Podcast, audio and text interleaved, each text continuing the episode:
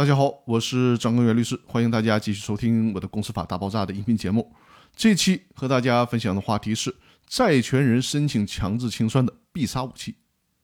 如果想提起强制清算，申请人要么是被申请人的债权人，要么是被申请人的股东。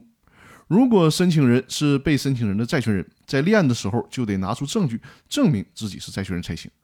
得向法院提供其债权真实存在的相应的证据。比如说，经过被申请人认可的合同、合同履行的证据等原始的凭证，也就是说呢，必须得提供证据的原件儿，而且这个债权还不能超过诉讼时效，必须是在诉讼时效期之内才行。但请注意啊，即便是拿出了这些证据，但只要是被申请人对申请人的债权提出异议，法院也不能受理该清算申请。但是有一种情况除外，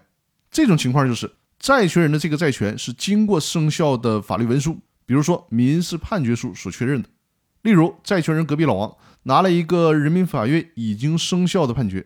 判决里面也明确写明 A 公司应该向隔壁老王支付工程款一百万。在这种情况下，A 公司想不认也不行了，拿着这个判决，隔壁老王就可以作为申请人向法院申请对已经解散了的 A 公司进行强制清算了。那好，本期的音频分享内容就到这里了，更多内容我们下期继续，感谢大家的收听。